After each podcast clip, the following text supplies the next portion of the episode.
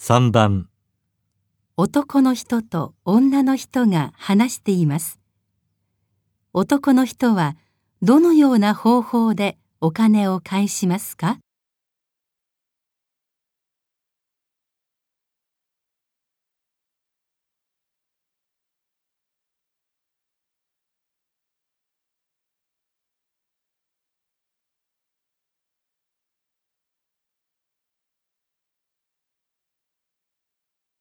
ねえ、この間のお金、いつ返してくれるの？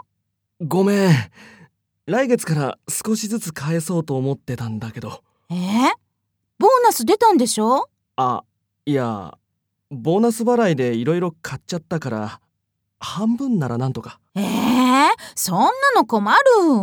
まとめて返してよ。申し訳ない。残りは来月の給料日には必ず。もう、しょうがないな。じゃあ、来月絶対よ。誰かに借りてでも返してよね。男の人はどのような方法でお金を返しますか？